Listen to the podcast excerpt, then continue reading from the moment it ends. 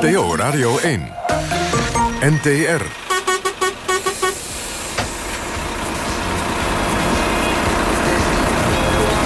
De bus van NPO Radio 1 is aangekomen in Groningen. Moet de gemeente nou echt uw voetbalclub gaan redden? En hoezo leiden windmolens hier tot veel emoties, bedreigingen... en zelfs ook nog geweld? Dit is het debatprogramma Kwesties. Kwesties met Marianne van den Anker. Goedenavond. Welkom bij weer een nieuwe aflevering van Kwesties. Een live debatprogramma van de NTR hier op NPO Radio 1. Waarin wij actuele en brandende kwesties in Nederland behandelen. Meekijken met ons hier in de bus kan via de app of op radio1.nl. Dit is de eerste uitzending van 2019. Nieuwe stijl. Ik reis dit jaar van provincie naar provincie. Met telkens een bus vol betrokken burgers... die proberen zelf iets te betekenen in hun omgeving. En we debatteren zoals altijd over lokale en regionale kwesties. Zoals armoede, hoewel het goed gaat met de economie zijn er behoorlijk wat mensen die daar niet of nauwelijks van mee profiteren. De BTW is verhoogd en bijna alles wordt duurder. Groningen staat na Rotterdam op nummer 2 als het gaat om armoede in Nederland. Bij mij in de bus Rudy en Marjan Gans. Jullie runnen samen een taxibedrijf in Eelde. Waren een van de eerste uh, gele hesjes hier betrokken bij de demonstraties in Groningen. Waarom gingen jullie eigenlijk de straat op, Rudy en Marjan? Nou, Ze kijken elkaar aan. Rudy geeft antwoord. Ja, waarom gaan wij de straat op? Het gaat niet goed met Nederland. In, in onze optiek. Uh, het wordt allemaal duurder. De BTW gaat van 6 naar 9 procent. Dat is voor onszelf een uh, behoorlijke ingreep zakelijk gezien. En alleen zakelijk gezien is het erg. Laat staan dat we ook nog zelf boodschappen moeten doen. En als ik gewoon kijk uh, naar hoe wij tegen het beleid aankijken hier in Nederland... vind ik niet best. Hmm. Dat gaat niet de goede kant op. Jullie werken met z'n tweeën keihard. Uh, Marjan, als je even tijd over hebt, rij je ook mee op de taxi. Je moet sappelen voor het geld. Wat zijn dingen die jullie moeten laten vanwege het geldgebrek? Persoonlijk wij niks. Weinig. We hebben het goed. Absoluut. We draaien goed. We hebben er goed aan hand. En ze draait niet als ze tijd heeft, hoor. Ze draait 100% mee. Soms 200%. Laat dat duidelijk zijn. Maar uh, persoonlijk hebben wij het absoluut niet slecht. Wel slecht gehad ooit eens een keer. Hebben we van geleerd. We weten dat het zo niet moet. Maar ik denk een hele hoop uh, Nederlanders dat die zoiets te wachten staan. En dat gun ik ze niet. Jullie hebben wel eens momenten gehad dat je dacht... we gaan failliet. Maken jullie in 2019, het nieuwe jaar, nog zorgen over jullie financiële situatie? Absoluut.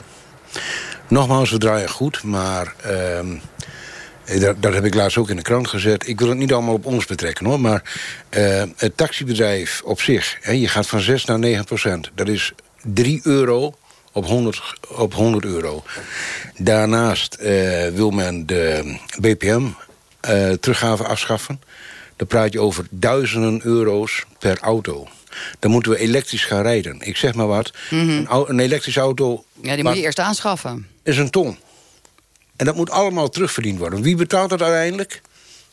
U als u een taxi pakt. En die mevrouw als u een taxi Dus wordt het duurder.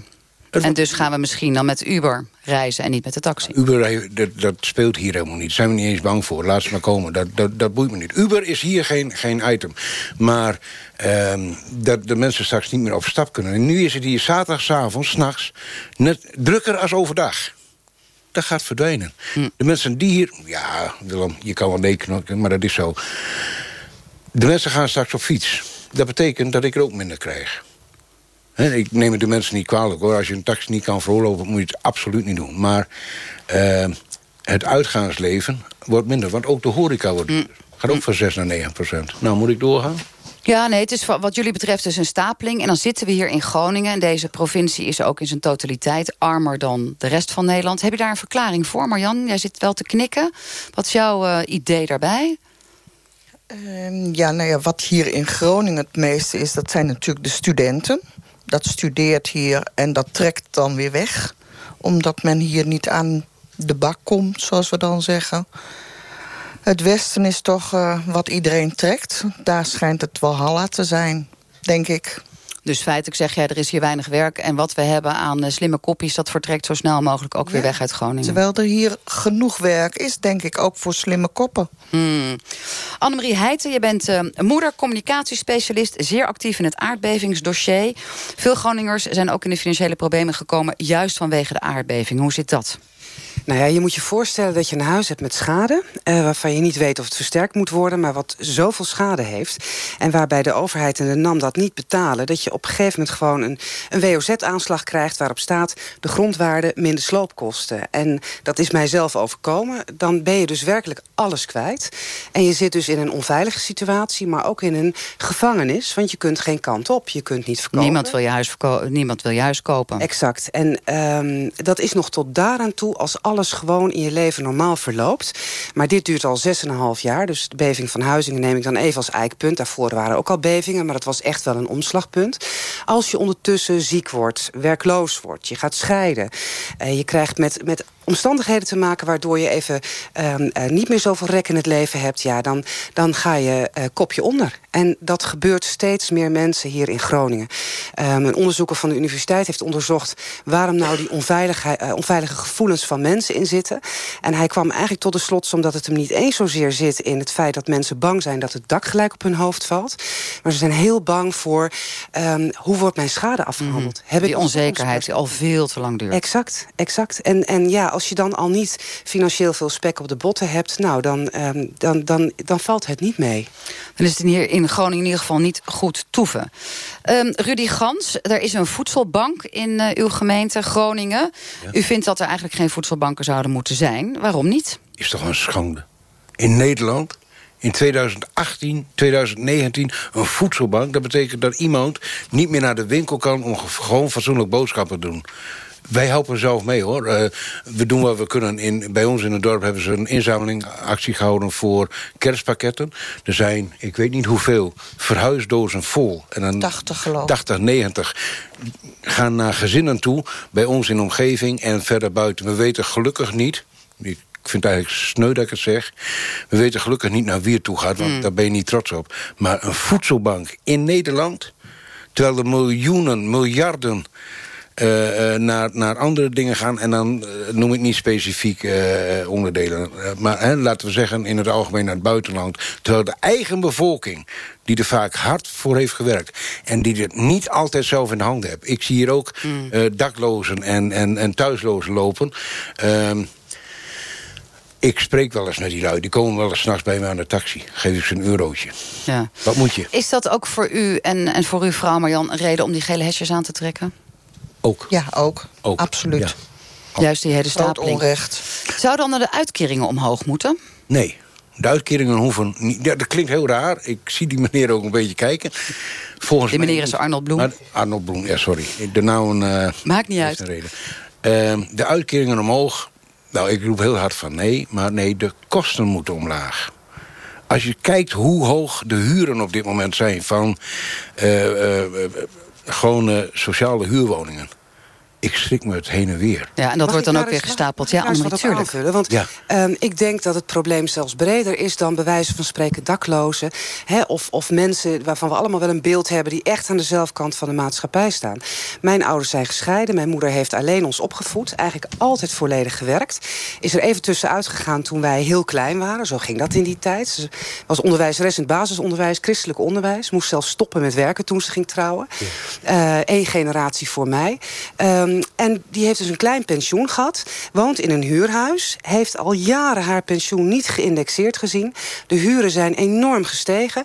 En zij zegt tegen mij... Anne, als er bij mij nu een wasmachine kapot gaat... Ja, red ik weet niet meer. ik niet meer wat ik moet doen. En, daar en, en dat is denk ik een hele grote groep. Misschien moeten we dat stille armoede noemen. Nou. Dat zijn gewoon fatsoenlijke mensen... die hun hele leven lang hebben gewerkt. En, um, maar ja. vind jij dan ook dat voor jouw moeder en anderen... Uh, die in de stille armoede zitten... dat de uitkeringen omhoog moeten, pensioenen omhoog?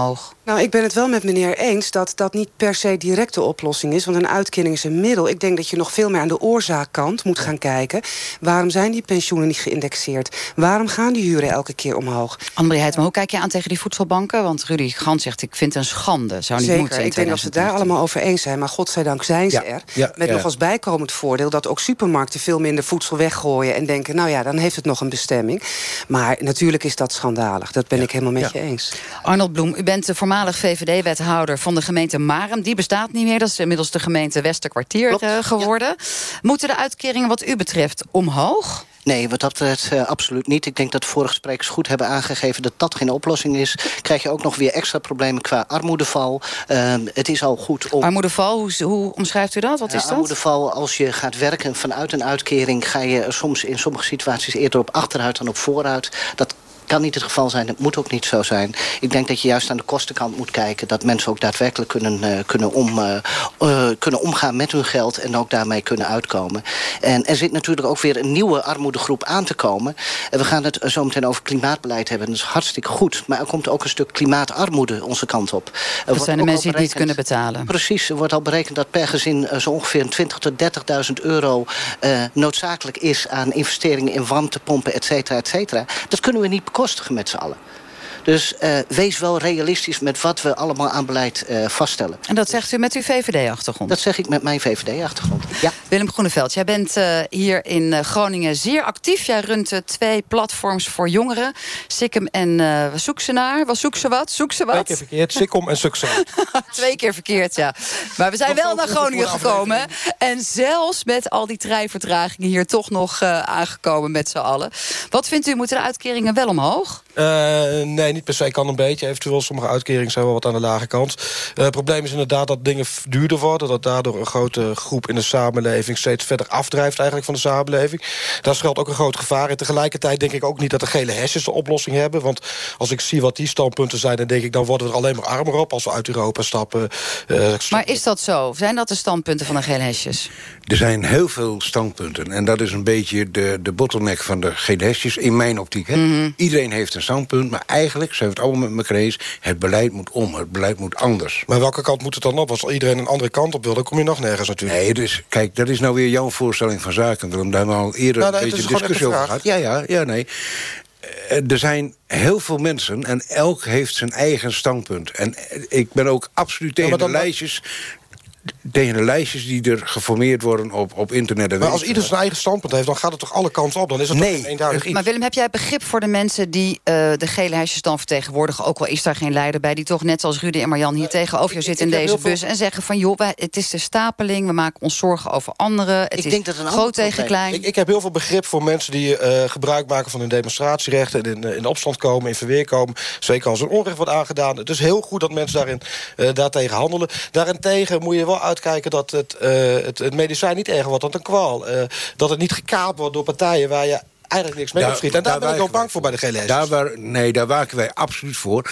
Uh, er zijn hier een nou, paar Ik, ik neem mensen... een paar tijdlijnen door van de organisatie al in Groningen. En ik schrik me behoorlijk van wat voor rechtsextreme bagger daar wordt gedeeld. Dat vind ik... begin je nee, weer daarover rechtsextreem. Dat jij kaapt, zo weer. Jij kaapt nu dat het gekaapt is door rechts. Als ik lees op tijdlijnen, jij hebt fuck de rechtsstaat, fuck dit, fuck dat. Op jullie eigen tijdlijn. Bij de eerste... Maar voordat we, wij, uh, voordat we wij jullie uh, discussie gaan krijgen... Nou, denk ik dat, dat het, het wezenlijke probleem is... dat heel veel mensen zich niet gehoord voelen. Dat is een heel en groot dat probleem. is denk ik uh, nou, wat, echt wat, En Willem, nou heb jij twee van de jongere platforms. Uh, jij zegt, ik volg de tijdlijn en ik maak me zorgen over A, geen leiderschap... en B, dat het nog wel rechtsextremistisch is. Maar ondertussen ja, ik, zijn die voedselbanken, geeft Annemarie aan... er zijn, is heel veel stille armoede in Groningen. Wat is dan de, wat is dan de oplossing daarvoor? Ja, dat is heel simpel. Ik denk dat de ja, dat klinkt bijna een soort cliché-maat, uh, cliché-achtig iets. Maar uh, rijken worden rijk, armen worden armen. Daar moet wat aan gedaan worden. En ook uh, het, het wijs naar de industrie is ook een beetje een farse, vind ik. Want uiteindelijk, aan het einde van de industrie... staat ook weer de consument die die industrie aan het werk houdt.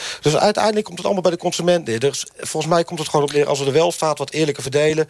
Maar dan hoort daar jouw standpunt ook bij... dat die uitkeringen in principe in de basis omhoog zouden kunnen. Dat zou wat omhoog kunnen gaan, ja. Nou, hoe zie jij dan dat de, de welvaart in Nederland beter verdeeld wordt. Hoe zie je dat? Nou, luister, wat ik net zeg, dat de, de inkomsten... Geen aanvulling, hè?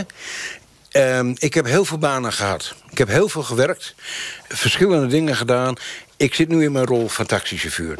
Past me prima. We hebben onszelf uh, financieel een beetje bevoordeeld. Laat ik het zo zeggen. Keihard werken en het leveren ons weer op. We houden er maar aan over. Moet ik dat verdelen met mensen die er niks voor doen? Hoe zie jij dat? Dat zeg ik niet, dat is wel vrij zwart. Nee, dat is, nee. Mag ik ook Jij even... Mag ik Jij ziet daar een rol voor de overheid weggelegd, Willem? Laatste uh, ja, woord aan jou. Als de bevolking zelf komt, is er een rol voor de overheid weggelegd. Oké, okay, en dat zou betekenen in jouw geval uitkering omhoog. En dan kom je Arnold tegen. Arnold Bloem, voormalig VVD-wethouder gemeente Marum. Die zegt dat heeft echt geen zin, want krijgen we armoedeval. Precies, dat is één. En ik denk dat we heel veel regelingen hebben. Alleen ze zijn vaak niet te vinden. En het is, uh, daarom zeg ik... Is dat niet ook een dooddoener? Dat zegt iedereen die verantwoordelijk is in de politiek. Nee, er zijn zoveel regelingen. Is dooddoener. Uh, waar bijvoorbeeld de gemeente Groningen op dit moment mee bezig is... met uh, een stukje technologie gebruiken... om de verschillende regelingen ook duidelijker ja, aantastbaar en ook voor de burger uh, inzichtelijk te maken. Gewoon via blockchain uh, de mogelijkheden onderzoeken. Zodat die verschillende potjes, die er wel degelijk zijn, ook daadwerkelijk gevonden Nou, Rudy en Marianne, is misschien dan nog iets uh, voor jullie en de gele hesjes... om daar wat meer onderzoek naar te doen. En dat dan hier in ieder geval in Groningen dat wat inzichtelijker wordt gemaakt. Ik, ik, ben niet per se voor hogere uitkeringen... maar voor een kleine verschil tussen inkomens. Dat is wat anders dan hogere uitkering. En Annemarie knikt instemmend. Ja, we staan hier met onze gele nou bus van Radio 1 in Groningen. Wel serieus, als je al kijkt in, in de rest van de wereld... Uh, dan zie je al dat we bijna communistisch qua inkomens zijn. Dus ja, ja. de inkomensverschillen zijn al niet zo ja, groot. We doen het goed in Nederland. Maar ondertussen gaan Rudy en Marjan Gans toch weer demonstreren met die gele hesjes. en jullie niet alleen hier in Groningen, maar ook elders in Nederland. Um, we staan dus in Groningen, zoals gezegd, met onze gele bus. We staan hier prachtig op het Waagplein. En uh, om de hoek wordt er natuurlijk ook vaak gevoetbald door FC Groningen. Hoewel het nu winterstop is en FC uh, eh, Groningen aan trainen is in Duitsland. Ze staan er beroerd voor. Bijna onderaan in de eredivisie. Bezoekersaantallen lopen terug. Ontevredenheid over de directie. En de club heeft voor de zoveelste jaar op rij financiële problemen. Nou, een hele zwik-zwak aan dingen die niet goed gaan hier. Moet de gemeente Groningen, als de nood aan de man komt... weer financieel bijspringen, zoals ze dat eerder in 2015 deden. Arnold Bloem, voormalig VVD-wethouder... maar ook bestuurslid van de sportsvereniging van FC Groningen... en oprichter van uh, het, het supportersplatform voetbal landelijk. heel goed. Uh, actief voor lokale partij. Man, hele riedel. Maar de kern is natuurlijk... waarom bent je zo gek op uh, het voetbal van FC Groningen? Nou, één, het is uh, fantastisch. En het is in goede tijden en in slechte tijden ben je supporter. En het zijn nu even wat mindere tijden. Dan moet je juist achter je club gaan staan. Dus ik roep ook iedereen weer op om vooral het stadion in te gaan... en vol achter de club te gaan staan. Het is niet alleen tijdens de wedstrijd is het schitterend. Ook in het supportershome is het voor en na de wedstrijd altijd genieten. Dus het is en blijft fantastisch, elke keer. En we mogen als uh, Groningers echt heel erg trots zijn op FC Groningen. En dat is ook de reden waarom ik zeg van... goh, we moeten af en toe ook gewoon wat geld vanuit de gemeente... investeren in, uh, Mag ik daar in Groningen. opstellen direct? Oh, ja. Willem Groeneveld komt er meteen in. In de, in de zakken van de voetballers of moet dat in het faciliteren van een topsportzorgcentrum zijn of een stadion? Uh, of, of, of. Het zou ook en, en, en kunnen. Ik zou het niet direct in de salarissen van de spelers zoeken. Ik denk juist in de kwaliteit juist van de talenten, uh, dat is eigenlijk het mooiste. En ook imago.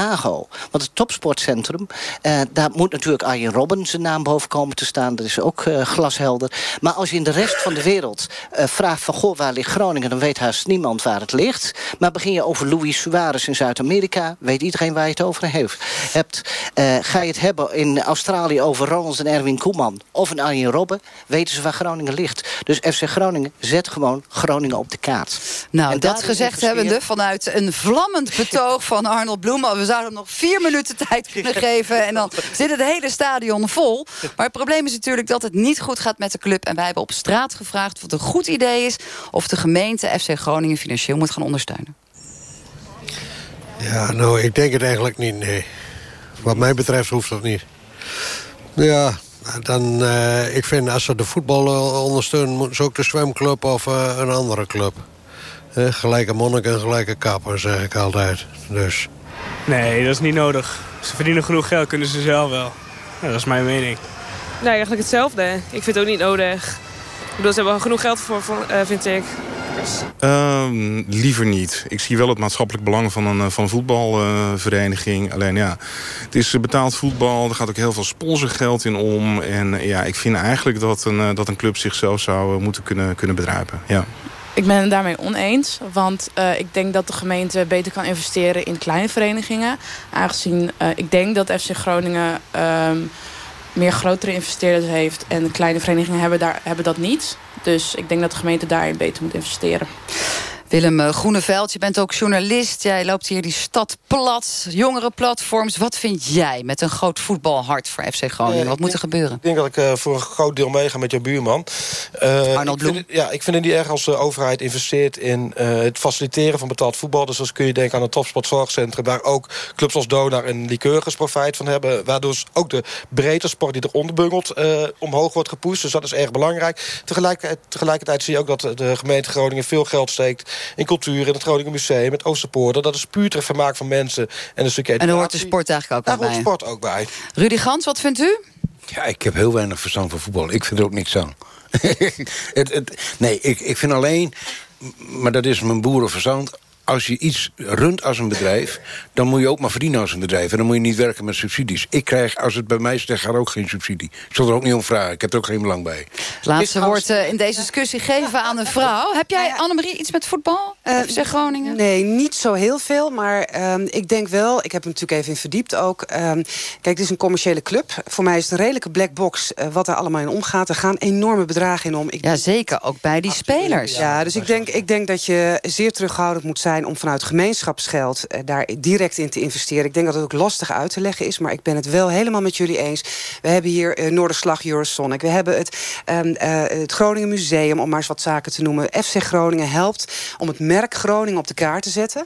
Dus dat is zeker belangrijk. En indirect via zo'n centrum um, ja, daarin investeren ben ik, ben ik absoluut voorstander van. Het is niet alleen het merk ja. alsof het een, een, een, waarde is. Het is ook het volk bij elkaar brengen. Zeker, dat is ook wat waar. Zeker. En, en zo zijn er meer onderwerpen. Dus daar moet je, daar moet je goed naar kijken. Gisteravond op Jeugdjournaal werd ja, ja, ja, ja, ja. kinderen. Van, er was een meisje die uh, kreeg nergens in haar hele gemeente... er stond ergens een korf, uh, want die speelde korfbal. En meer dan 70% van de kinderen vond ook... dat er een eerlijke verdeling moest komen... tussen voetbalveldjes en andere sportveldjes. Kijk eens aan. Ik, ik denk dus dat, dat voetbal moet ook gewoon wat dat betreft... Uh, zijn plek weer gaan kennen. Rudy Gans, je maakt een druk over voedselbanken. Stel nou dat er ruimte komt vanuit deze gemeente... om Groningen, FC Groningen financieel te ondersteunen. Heb je dat dan liever of liever de voedselbanken weg? Dan zou ik uh, liever de voedselbanken weg. Dat, uh, dat staat voor mij uh, bovenaan. Maar nogmaals, ik, ik heb heel weinig met voetbal. Ik, ik, en, het, het is helder, het en is trouwens, helder. Wat, wat ook een mooi aspect is... FC Groningen in de maatschappij... hele mooie sociale projecten vanuit, okay. vanuit het voetbal... waar ook juist groepen die anders amper bereikt worden... door het voetbal bereikt worden. Dus dat is ook mooi om daarin te investeren. Ik denk ook dat dat een voorwaarde zou moeten zijn. Als... Hey, jullie gaan het. Het is echt, het loopt als een dolle natuurlijk. Ik raak er niet uitgepraat over FC Groningen.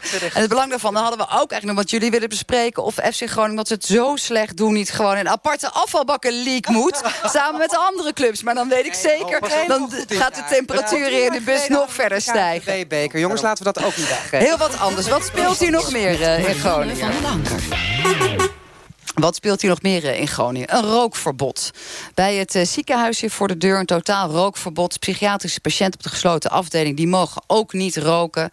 En daar is natuurlijk wel wat over te zeggen. Willem Groeneveld, um, roker? Uh, opnieuw gestopt en dat is gaande. Ja. ja met oude nieuw even gesmokkeld. Maar uh, ik hou het aardig vol. Drie maanden gestopt nu weer. Nou, is bekend dat heel veel psychiatrische patiënten roken. Daarin ook een, uh, een ontspannen momentje vinden. Een soort troostsigaretje.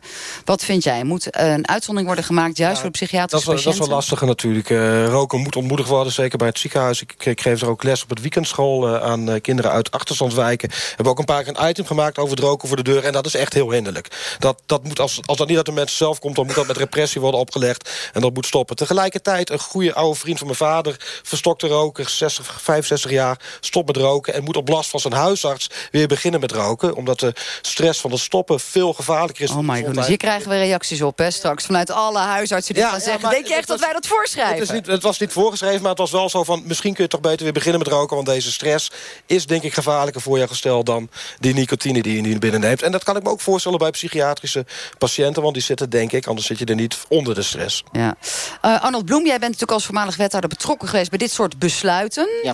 voor de goede publieke zaak. Hoe kijk jij er tegenaan om juist voor psychiatrische patiënten... een uitzondering te maken? Nou, laat ik eerst beginnen dat ik zelf één keer per jaar rook. Dat is uh, op 1 januari meestal tien over 12 ongeveer... om het vuurwerk aan te steken. Voor de ja, rest maar dan neem je waarschijnlijk geen dus. Dan uh, gebruik je, kan je beter een lont gebruiken precies, voortaan. Precies, dus ik ben niet begonnen. Um, ik hoop ook dat, dat we zo min mogelijk allemaal roken. Uh, ben alle, we zijn allemaal wel bekende kwijtgeraakt door longkanker.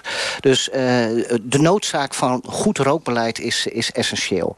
En daarvan zeg ik, goh, kunnen we dat lokaal aanpakken? Moeten we dat nationaal aanpakken? moeten we het zowel lokaal als nationaal gewoon aanpakken... en proberen te bestrijden? En daarbij moet je uitzonderingen maken? Nee, nadrukkelijk niet. ook in een psychiatrische kliniek. als er één gaat roken, dan is, het, ja, is de drempel voor anderen ook alweer lager... om ook weer te gaan roken. Wat vind jij, Annemarie? Nou misschien ook vanuit mensen die met die aardbevingsschade te maken... misschien ook wel gaan roken uit de stress. Uh, ja, nou ja, daar zijn zeker voorbeelden van bekend. Uh, Maar ik, ik denk dat het heel belangrijk is... we spreken continu over een rookvrije generatie.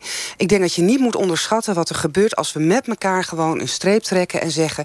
dit willen we niet meer. Uh, mijn moeder die voor de klas stond... vroeger kwam de hoofdleer ja, ja, ja, met de koffie... Een, en dan werd een sigaretje opgestoken. Ik bedoel, dat is mijn generatie nog.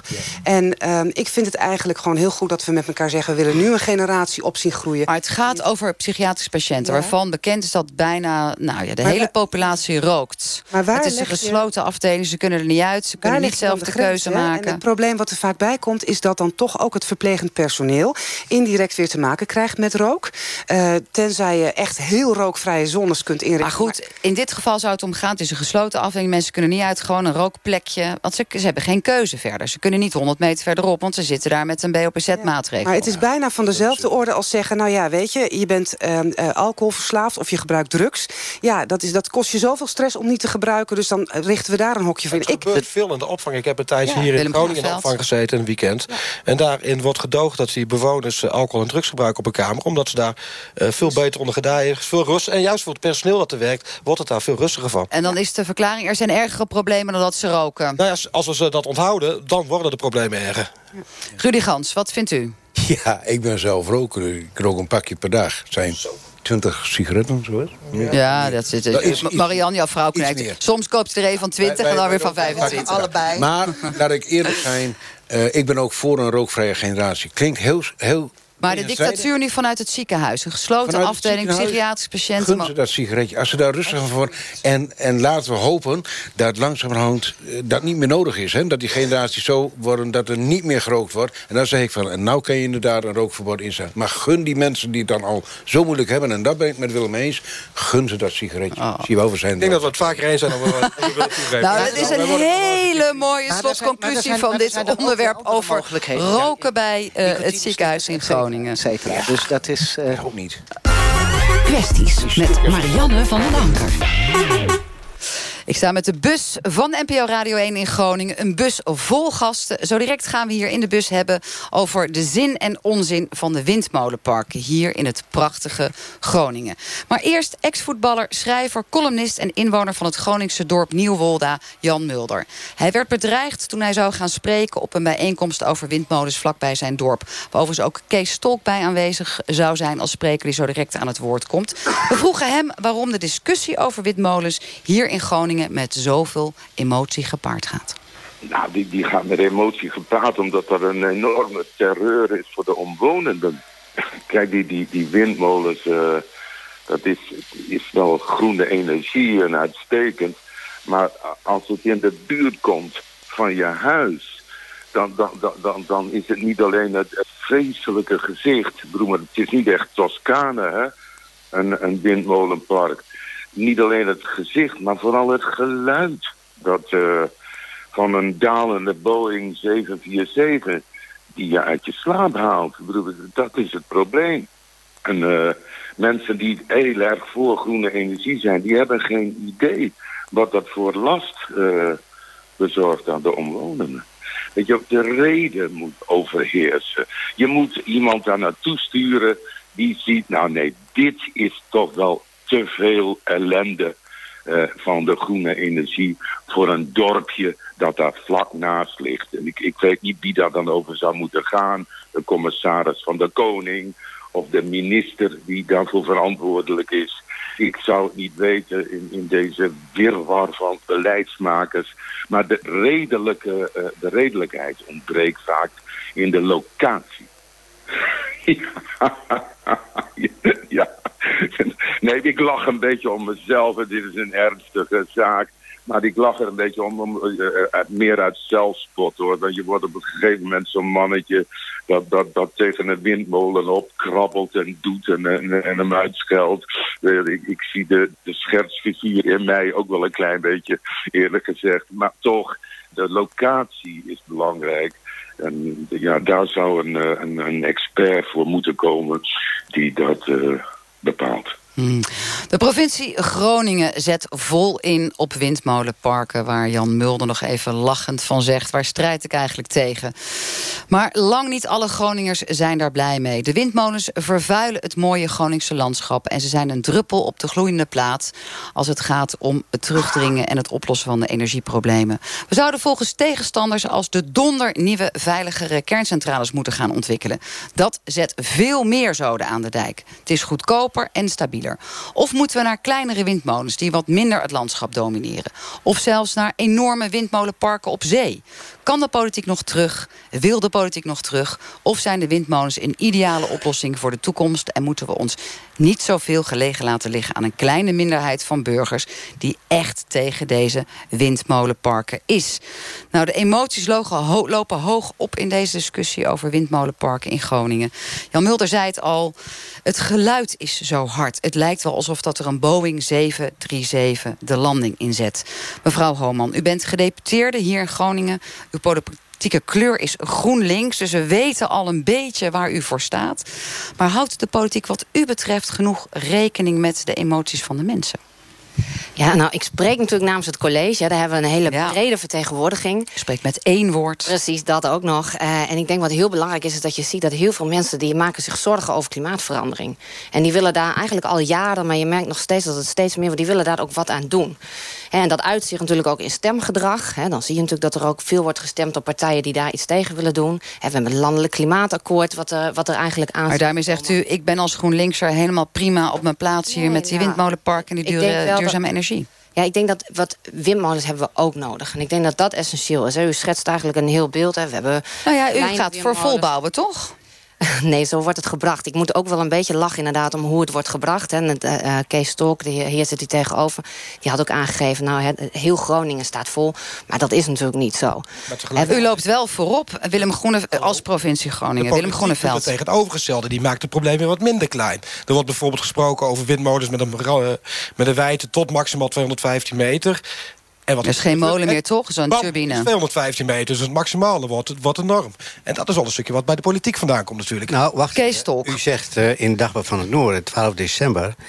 wij willen af van de drie concentratiegebieden.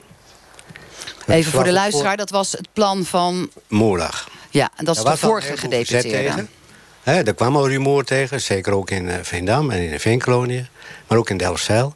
Maar in hetzelfde artikel eh, staat dan dat u dus de sluis openzet... voor meer windmolens. Dus hagelslag over de hele provincie heen. En ik heb hier een tekening bij me uit de Volkskrant... En dat schets Met 2030 erboven? Van 2030 erboven, een paar maanden geleden... van meneer Collignon. Die schetst precies waar het hier in Groningen om gaat. Den Haag zegt, wat nu weer? Met andere woorden, zitten ze weer te klagen daar in Den Haag. En wat zien wij dan? In de provincie Groningen. Gestutte huizen en een oerwoud aan windmolens. U bedoelt, ze zitten te klagen hier in Groningen. We Toch? Dus Jullie maken je druk over zaken. We krijgen dit erover weer. En u zegt, ik ga dus hagelslag over de provincie Ik denk dat wat wel belangrijk we hebben gedaan. Met hagelslag, even voor het iedereen het goed kan volgen. Hagelslag zijn gespreide winddingen. En er zou hier eigenlijk geconcentreerd op drie plekken... sprake zijn van het neerzetten van windmolenparken. Ik denk dat het goed is om even toe te lichten. Arnold Bloem. Ik denk dat, uh, dat half Nederland er overheen valt. Maar kijk, wat wij dus hebben gezegd... heel veel mensen willen wat doen tegen klimaatverandering. Wij zeggen, dat doen, dat doen wij ook. We willen zelfs koploper zijn, dat klopt. En het was inderdaad in het verleden gekozen... voor drie grote concentratiegebieden. En wij zien eigenlijk dat heel veel mensen... willen zelf een beetje het heft in eigen handen nemen. Die willen zelf ook duurzame energie opwekken. En daarom hebben we gezegd... Hè, wij, zetten, wij geven aan dat mensen die zelf duurzame energie op willen wekken... dat die kunnen aangeven, nou, wat, hoe zou ik dat dan willen? Wie zijn die mensen dan? De projectontwikkelaars? Mag ik heel even? En waar zouden zouden zij dat dan willen? Dus hoe ze het zouden willen, waar ze het zouden willen... wat ze ervoor terug willen hebben. Daarvan hebben wij gezegd, daar gaan we met elkaar over in gesprek. En wij maken in Groningen dus mogelijk... dat die mensen windmolens mogen beheren. Wie en daar zijn, is wij? Wie zijn wij? enthousiasme. zijn wij? De projectontwikkelaars, mevrouw Nee, maar die Holman. komen, de hongerige nee, kapitalisten. Maar waar, ik Er weet niet een- precies waar, hoe u daarbij komt. Want ik leg u net uit dat wij juist zeggen voor en door Groningers. En dus dat is Heel concreet. Even concreet. We hebben hier dat plaatje voor ons. Eh, hoeveel windmolens gaan er in Groningen komen in 2030 en in 2050? Ik heb echt geen idee. Maar wat ik wel weet is als wij... Kom op. 60 Nee, ik heb echt geen idee. Want wij zeggen, je hebt windmolens nodig. Je hebt zonneparken nodig. We moeten heel veel energie gaan besparen. Maar u hebt ondertussen wel heel veel boze mensen die hier in de bus zijn, waaronder Lies Zondag. Die zich al jarenlang zorgen maakt over een windmolenpark in Mede, bij u voor de deur. Ja. En nu lijkt het net alsof dat alle energie eigenlijk bij de bewoners ligt. Kom met Ja. een lokale energiecoöperatie en we steunen het. U hebt een heel ander beeld. Ik heb een heel ander beeld. Eh, we zijn natuurlijk gewoon wat dat betreft eh, als burgers in een soort van besluitvuik ge- gelokt. Er is nu inmiddels bijna 19 jaar discussie over dit windpark. Vanaf het eerste begin, zodra het duidelijk werd dat, eh, dat bij gemeentes, dat gemeentes daar zicht op kregen, hebben ze unaniem aangekondigd. We zijn tegen die, tegen die locatie. We hebben daar als, als tegenwind heel erg tegen gestreden. We hebben met allerlei voorstellen zijn we gekomen. Maar inspraak Homa, er werd niet naar ons geluisterd. Op dit moment liggen de plannen bijna vrijwel ongewijzigd. Liggen ze straks bij de Raad van State. En mevrouw Homan die weet hoeveel weerstand er is in deze provincie. Heeft het lef om in de krant te laten zetten. Dat ze de provincie in wil met een gecombineerde kansenkaart. En een praatplaat. Om inwoners uit de gemeente te overtuigen van het belang van meer windmolens op land. Nou, ik, ik begrijp niet waar ze het lef vandaan had. Ik heb het idee dat ze onder een steen vandaan gekomen is... een paar jaar, voor, voor twee jaar terug... en gedacht heeft, laat ik eens het wiel opnieuw uitvinden. Ik vind dat u met dit soort uitspraken... volledig de plank mislaat. U weet dat er we laten mevrouw Lohman op, daar zo direct op reageren. Ja. Maar even vragen aan u, mevrouw Zondag van de, de beweging tegen wind. Je zou ook kunnen denken, het gas in Groningen dat moet er van af. Want daar is ook heel veel aardbevingsschade. Dan zijn windmolens toch juist de goede oplossing. Mensen zijn wat, af, van dat, wat dat betreft in deze discussie... elke keer volledig op het verkeerde been gezet. Ook in de provincie, en die hebben dat luid en duidelijk... iedere keer verkondigd, werd er gesteld... wij willen toch van het gas af.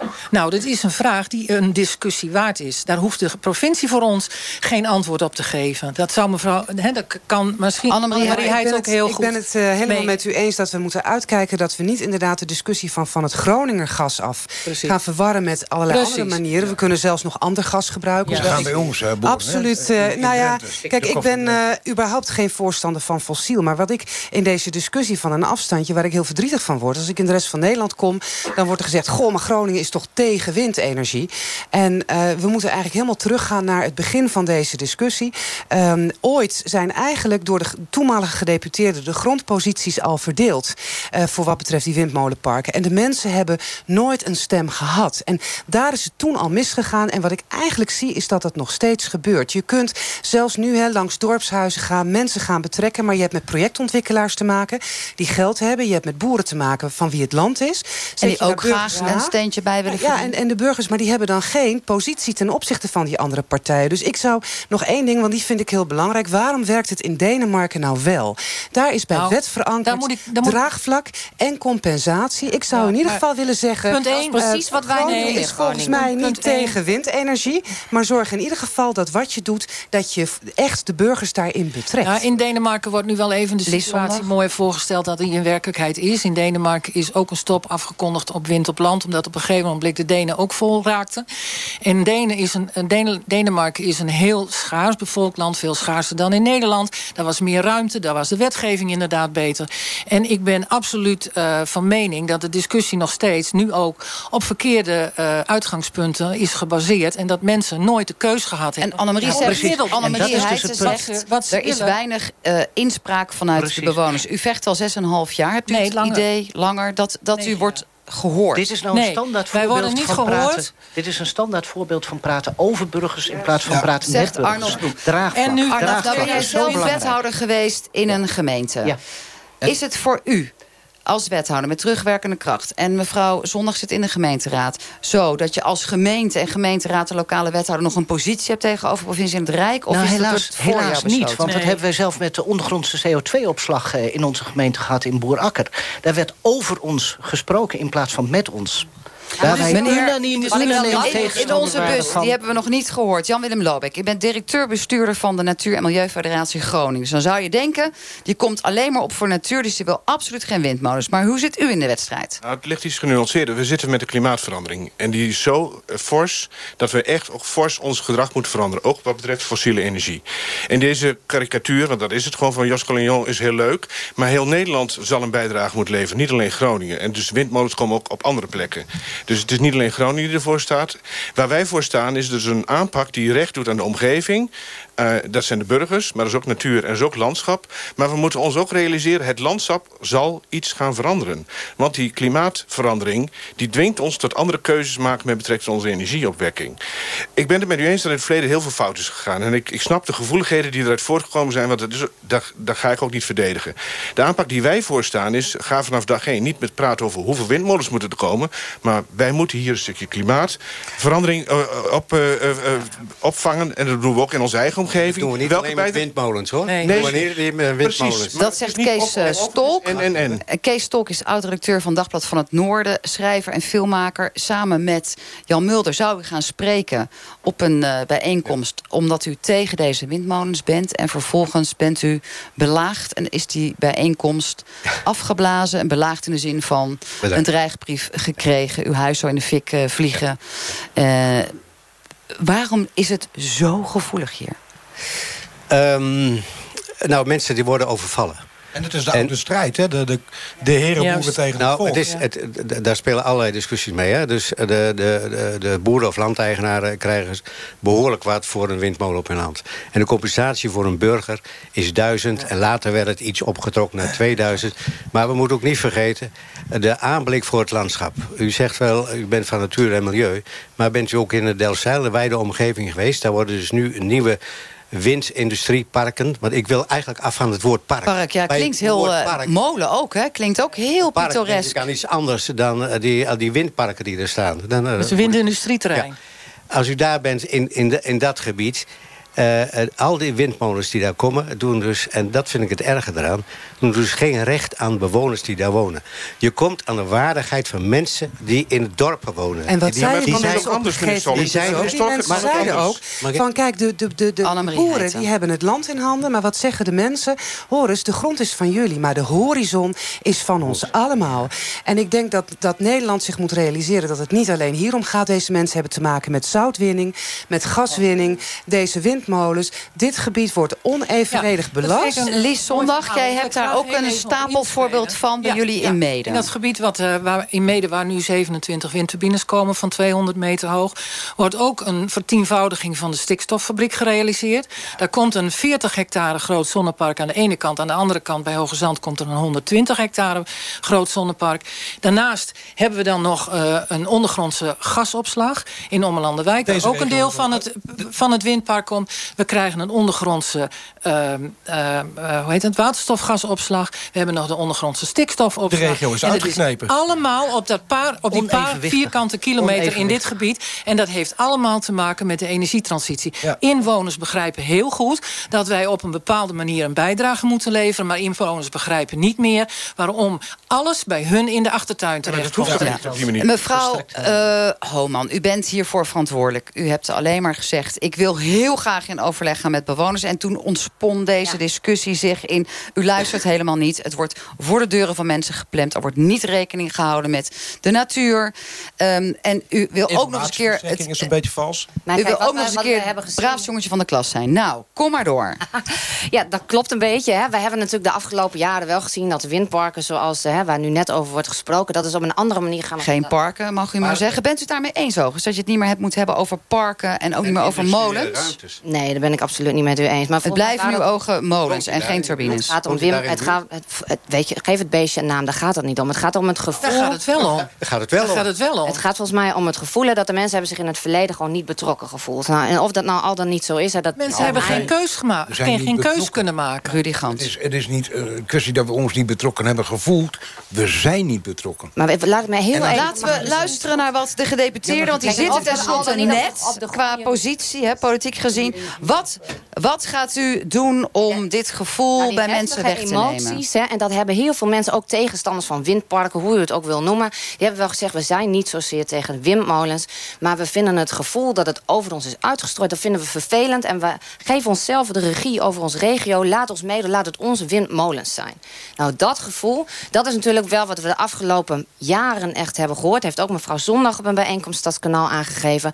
Daar hebben we naar geluisterd. We hebben gezegd, jongens, hè, we kunnen de kosten drukken van de energie in de omgeving, door middel van coöperatie. Laten we. Maar wat samen kunt u dan, wat, hoe, wat kunt u dan nu beloven? Laten we samen energie opwekken. En dat hebben we juist met elkaar vastgelegd in ons nieuw beleid. En ik hoor hier allemaal dingen Maar betekent over dat dan, even, waarvan ik ik denk- vertaalbureau, hè, eh, dat u zegt er gaan lokale energiecoöperaties komen... waar mensen winst in kunnen meedelen. En hoe doet u het dan met de natuurvervuiling? Zoals meneer Ja, Stolk dat, dat ik denk dat inderdaad dat, eh, het landschap zal gaan veranderen. Het, dat is zo. Dat willen we hier wat aan doen? vreemd Dat willen we in toch deze. Mag ik, dit, mag ik dat even Ja, maar als we niet willen- heel willen ver- veranderen, dan krijgen we wat we hadden. Dus een heel vervreemde vast. uitgangspunt van een energietransitie... is dat eh, de overheid de middelen kiest voor ons... om te bepalen hoe we aan die energietransitie moeten voldoen. Wij hebben, en dat, heb ik, dat hebben wij nog nooit ter discussie gesteld... u smijt in deze discussie een aantal eh, dingen En op tafel... waarover, waarover wij nog nooit met eh, de politiek van gedachten hebben kunnen wisselen. Het is voor ons beslist. Het werd ons verteld. Ja, en daar, wil ik, het daar gaat u te makkelijk Even wat, even wat anders, want er ligt een besluit van de Raad van State. Ja. Vers van de pers, waarin de uitbreiding... die dus voorgesteld door de provincie... door de Raad van State wordt tegengehouden. Wellicht kan dat eh, jurisprudentie opleveren... maar ook in mede eh, de boel tegen te houden. Dus Delfzijl mag u niet verder als overheid. Dat is overigens een andere maakt niet uit. Maar eh, gaat u daar naar luisteren? Zegt u, dan gaan we ook hier stoppen met de uitbreiding? Nee, volgens mij halen we nu twee dingen door elkaar. Hè. Waar het nu over gaat, waar u het over heeft... is vooral, we vinden het proces zoals het is gegaan... daar voelen we ons helemaal niet goed bij. Eh, het wordt over ons uitgestrooid. Daar moeten we met z'n allen wat aan doen. Het uitbreiding Zuid, waar u het over heeft... bij de Raad van State... Eh, kan er nog niet helemaal over oordelen. Ik ben zelf geen jurist, we kijken daarnaar. Maar volgens mij is dat niet te vergelijken met de situatie waar u het nu over heeft. Wat is het en waarvan wij nou hebben gezegd, wacht even. de- Waarvan wij nu hebben gezegd, jongens, we moeten dat anders gaan organiseren. We hebben daarna geluisterd, we hebben daarvan geleerd. En ik u hoor doet en- niks Maar hoezo hebt u geluisterd als u nog steeds heel veel boze bewoners hebt? Projectontwikkelaars, dat is niet aan de orde. En ik vraag me ook af of u ons nieuw beleid daarin ook heeft gelezen. Hebt u laatst in de krant gelezen voor Meneer, ik schrijf, 393 ik schrijf de krant niet, even voor de helderheid. Nee, maar hè? d- 393 miljoen. Hè, er worden daar 35 windmolens met subsidie gebouwd. Daar bij jullie bij boeren worden slapen eruit. 393 miljoen. Ik zal het nog een keer herhalen. Ja. Maar meneer, we hebben het, u geeft aan, hè? Dit is Maar kunnen we, kunnen we dat, dat stuk even beetpakken, mevrouw de gedeputeerde? Dat we eh, er hier in de bus nog los van het proces... dat moet u dan de komende periode maar zien op te lossen... ook een sterk gevoelen is dat de partijen die die initiatiefnemers zijn... van windparken en zonneparken, dat die heel veel subsidie krijgen... en dat de bewoners daarin het nakijken hebben. Dat is één. En twee, dat het totale aandeel van windenergie... eigenlijk heel laag is. Als je kijkt naar de 8%. echte oplossing. 8%. Zou je daarop kunnen reageren? een hele grote stap te zetten, dat klopt. Ja, maar dan is ons hele landschap vernield. En juist- Volgezet met windmolens. En, En u juist- weet ook wel, per jaar verdwijnt er 8 hectare aan natuur. Wie weet kunnen we Per- aan een klein, Daarom, klein per begin... dag, per Wie dag. weet kunnen we hier aan een klein begin eh, van een oplossing werken. Eh staat de gedeputeerde open voor, eh, voor initiatieven vanuit de burgers... waarvan ze zeggen, goh, we kunnen hetzelfde energie-effect bereiken... Met iets anders dan windmolens. Staat u daarvoor open als bewoners nu met initiatieven komen? Ja, zeker, we hebben zelfs een regionale energiestrategie. De komende maanden gaan we die maken hè, in onze hele provincie. En daarin ga je juist kijken hoe kunnen we nou die duurzame energie opwekken. En dat kan inderdaad eh, zonneparken en windmolens zijn. En het is heel belangrijk. En het punt dat- dat- als de regio, als de Mevrouw, regio nu zegt... En, en het punt van eh, het, op het totaal van de energie die nodig is... bent u daar nog steeds als gedeputeerde van overtuigd... dat dan die wind- en die zonneparken daar de oplossing voor zijn? Ja, we hebben voor, voor die totale duurzame energie die we nodig hebben... hebben we ook windenergie voor nodig. Oh, en kijk, daar dat- willen we beweging. Meneer Lobeek, Ja, directeur van eh, de Natuur- en Milieufederatie Groningen. de opgave voor de klimaatverandering is zo groot. We moeten alles op alles zetten. Dus en windparken op zee en energietransitie op land. Dus het is geen keuze van of. Ook of. kernenergie? Dat hoeft niet, want dat kan, dat is, dan eh, boer je achteruit. Dat is een, een oplossing van de vorige eeuw. Hoezo? ik vind het weer Nou, een opmerking die werkelijk nou, nergens nou, op nou, gebaseerd is. Lies Maar goed, dat wordt heel vaak Nee, maar- gedaan met die gemeenplaatsen. Mensen beïnvloeden in hun mening. Ik heb nog nooit de Ja, discussie maar er is ook horen... niet de horen- kans om mijn antwoord te geven. Het punt is dat ik wel- naartoe wil dat het, de aanpak voor de provincie... nog een slagje scherper kan. Zo werd het ook bedongen in het klimaatakkoord. De omgeving moet mede-eigenaar worden van het park. Zonder investeringen Het vanuit hele een eigen. En als mensen geen windmolenpark Het- willen... Ja, nee, het hele nee, maar luister, klimaatakkoord. luister, luister even. Het hele klimaatakkoord, daar buiten de wetenschap over elkaar heen. Niemand is het met elkaar eens. Lijken de GLS'jes wel. Ja, nee, maar even voor de goede orde. Zegt Willem Groeneveld. eh, maar Ik wil toch nog even... Met een grappige ondertoon, maar het is natuurlijk uiteindelijk een serieuze kwestie. Hè? De, Want de sleutel die zegt, je moet niet praten in oplossingen... je moet praten van de probleemstelling is... we willen iets doen aan de energietransitie. Dat hoeft niet altijd een windmolen te zijn. Laten we dat ook eens een keer het hardop Ja, zeggen. maar u sluit bijvoorbeeld een, een, een middel als kernenergie... sluit u bijvoorbeeld al uit. Dat heeft de provincie ook al gedaan. Omdat dat geen duurzame oplossing is. Arnold Bloem zegt eh, mede omdat hij denk ik een VVD-achtergrond heeft. Ik sluit het niet uit. Maar even, we gaan het even naar de gedeputeerde vragen. Want het punt is natuurlijk wel, hè, twee dingen nog die relevant zijn in de laatste minuut van deze uitzending.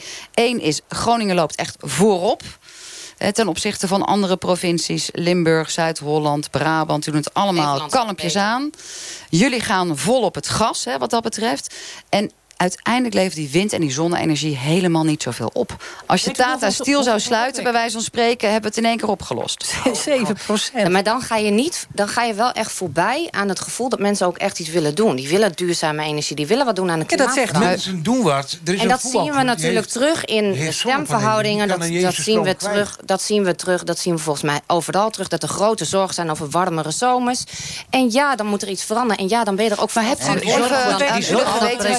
de. Alleen oplossing aan- ten aanzien van GroenLinks hebt u, u praat namens eh, heel veel mensen, zegt u. Maar u hebt ook een GroenLinks profiel. Niet iedereen in Nederland heeft GroenLinks gestemd. Nee, dat klopt. Maar we, uiteindelijk worden er het. Nou, dat zou mooi zijn trouwens, maar dat begrijp. Dat zou mijn nachtmerrie worden. Kijk, uiteindelijk worden er natuurlijk coalities gevormd. En uiteindelijk is het de meerderheid die bepaalt in Nederland. Dat is onze democratie. En, daar, en daarvan zijn, is het overgrote deel. Dat is, komt, iedere keer wordt dat weer duidelijk. Die wil graag dat we wat doen. En het is dan aan de bestuurders. En of dat dan het dagelijks bestuur of uiteindelijk. Maar u de zou ook, hè, als u ziet wat, wat de emoties hier al zijn in Groningen... over hoe het gaat met de armoede, over aardbevingsschade... zou ik er ook kunnen bedenken, wij gaan naar Den Haag... en we gaan juist als Groningen, provincie zeggen... even een tandje minder. Wat mensen in Groningen heel erg voelen. Ik ben een groot voorstander van de energietransitie. Ik ben tegen fossiele energie.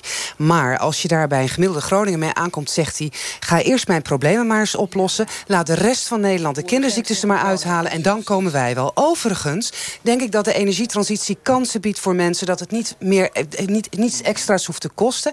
Maar je zult als bestuurders echt oog moeten hebben voordat mensen dit voelen en ervaren. Maar het gaat ook Dus niet met de alleen om gevoelens, samen Annemarie. Het nadenken gaat ook om feiten en om cijfers. Laten we de feiten, Het gaat eh, toekomstige feiten wellicht beetpakken. Voor mevrouw Homan de vraag. Stel dat de Raad van State ten aanzien van de uitbreiding van het windmolenpark in Mede zegt stop, u mag niet uitbreiden, u mag dit niet doen. Gaat zich daar aan houden? Ik denk wel dat het goed is om te weten dat het windpark N33 geen park is van de provincie. Dus sowieso gaan wij daar niet over. Het is een maar- rijkspark. Als, oké. En Maar dan dus, maar neemt u dat dan ter er harte? onder- Of zegt u dan ik vanuit... denk dat wij sowieso onze verantwoordelijkheid moeten nemen... en duurzame energie moeten Begint die opwekken. verantwoordelijkheid politiek speelt nog bij het eerlijke verhaal? Want dat heb, iedereen begrijpt, zeker de jongere generatie... er komen veranderingen aan, de vergrijzing komt eraan... dus we gaan meer betalen voor zorg, dat is niet anders.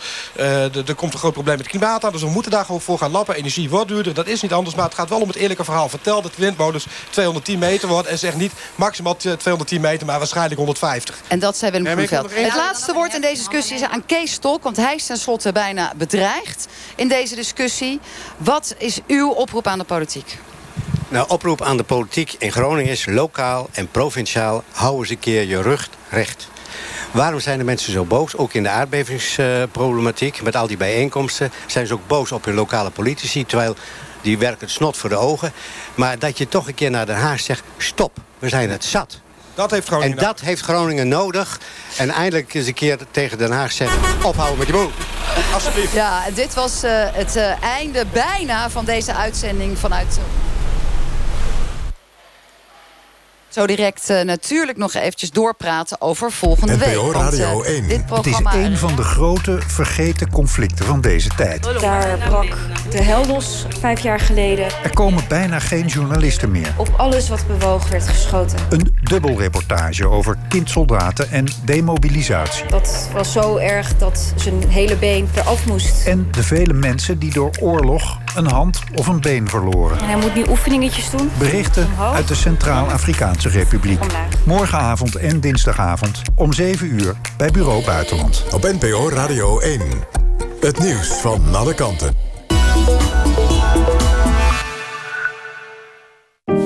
Als je focust op wat echt belangrijk is, dan rijd je zonder je af te laten leiden. Als je rijdt zonder je af te laten leiden, kom je veilig thuis bij je gezin. Als je veilig thuis komt bij je gezin, maakt je dochter een cadeautje voor je. Wil je een cadeautje krijgen van je dochter? Focus op wat echt belangrijk is. Kom veilig thuis. Download de Automodus app. Interpolis. Glashelder. Kijk voor meer initiatieven om veilig thuis te komen op interpolis.nl. Wat is jouw slaap-DNA? Doe de Ergo Sleep slaaptest bij Morgana en ontdek jouw bed ingesteld op jouw eigen lichaamsprofiel. Nu met de unieke 365 dagen Morgana slaapgarantie. Morgana, goed en gezond slapen. Zeker voor een verre reis verlangt u naar comfort. De bekroonde in-flight service van 5 sterren luchtvaartmaatschappij Singapore Airlines laat u non-stop genieten. Ook tijdens de overstap maken we het u gemakkelijk op de award-winning luchthaven Singapore Changi Airport. U vliegt dan vanaf 599 euro naar Bali. Ook voor Australië, Nieuw-Zeeland en vele andere bestemmingen profiteert u van onze vroegboektarieven. Boek snel op singaporeair.com. Singapore Airlines. A great way to fly. Nu tijdens de Morgana-sale, tweede matras voor de halve prijs. Ik was echt zo geholpen met die kinderwagen. Jij hebt het recht goed te doen. Een tienermoeder helpen bijvoorbeeld. Met wat oude babyspullen geef je tienermoeders een voorsprong. Meer kansen staan op kansfonds.nl. Kansfonds. Geven om een ander. Namens iedereen bij de ANWB... Wij waarderen dat je lid bent. Daarom geven we leden die nu een autoverzekering bij de ANWB afsluiten... een jaar lang extra korting. Zo weten we zeker dat je bij een botsing of andere autoschade goed geholpen wordt. En je betaalt niet te veel. Want hoe langer je lid bent, hoe hoger de korting. Tot wel 20% Bereken je premie op anwb.nl slash autoverzekering. Meer kansen staan ook in het gratis kansboekje. Dat download je op kansfonds.nl. NPO Radio 1.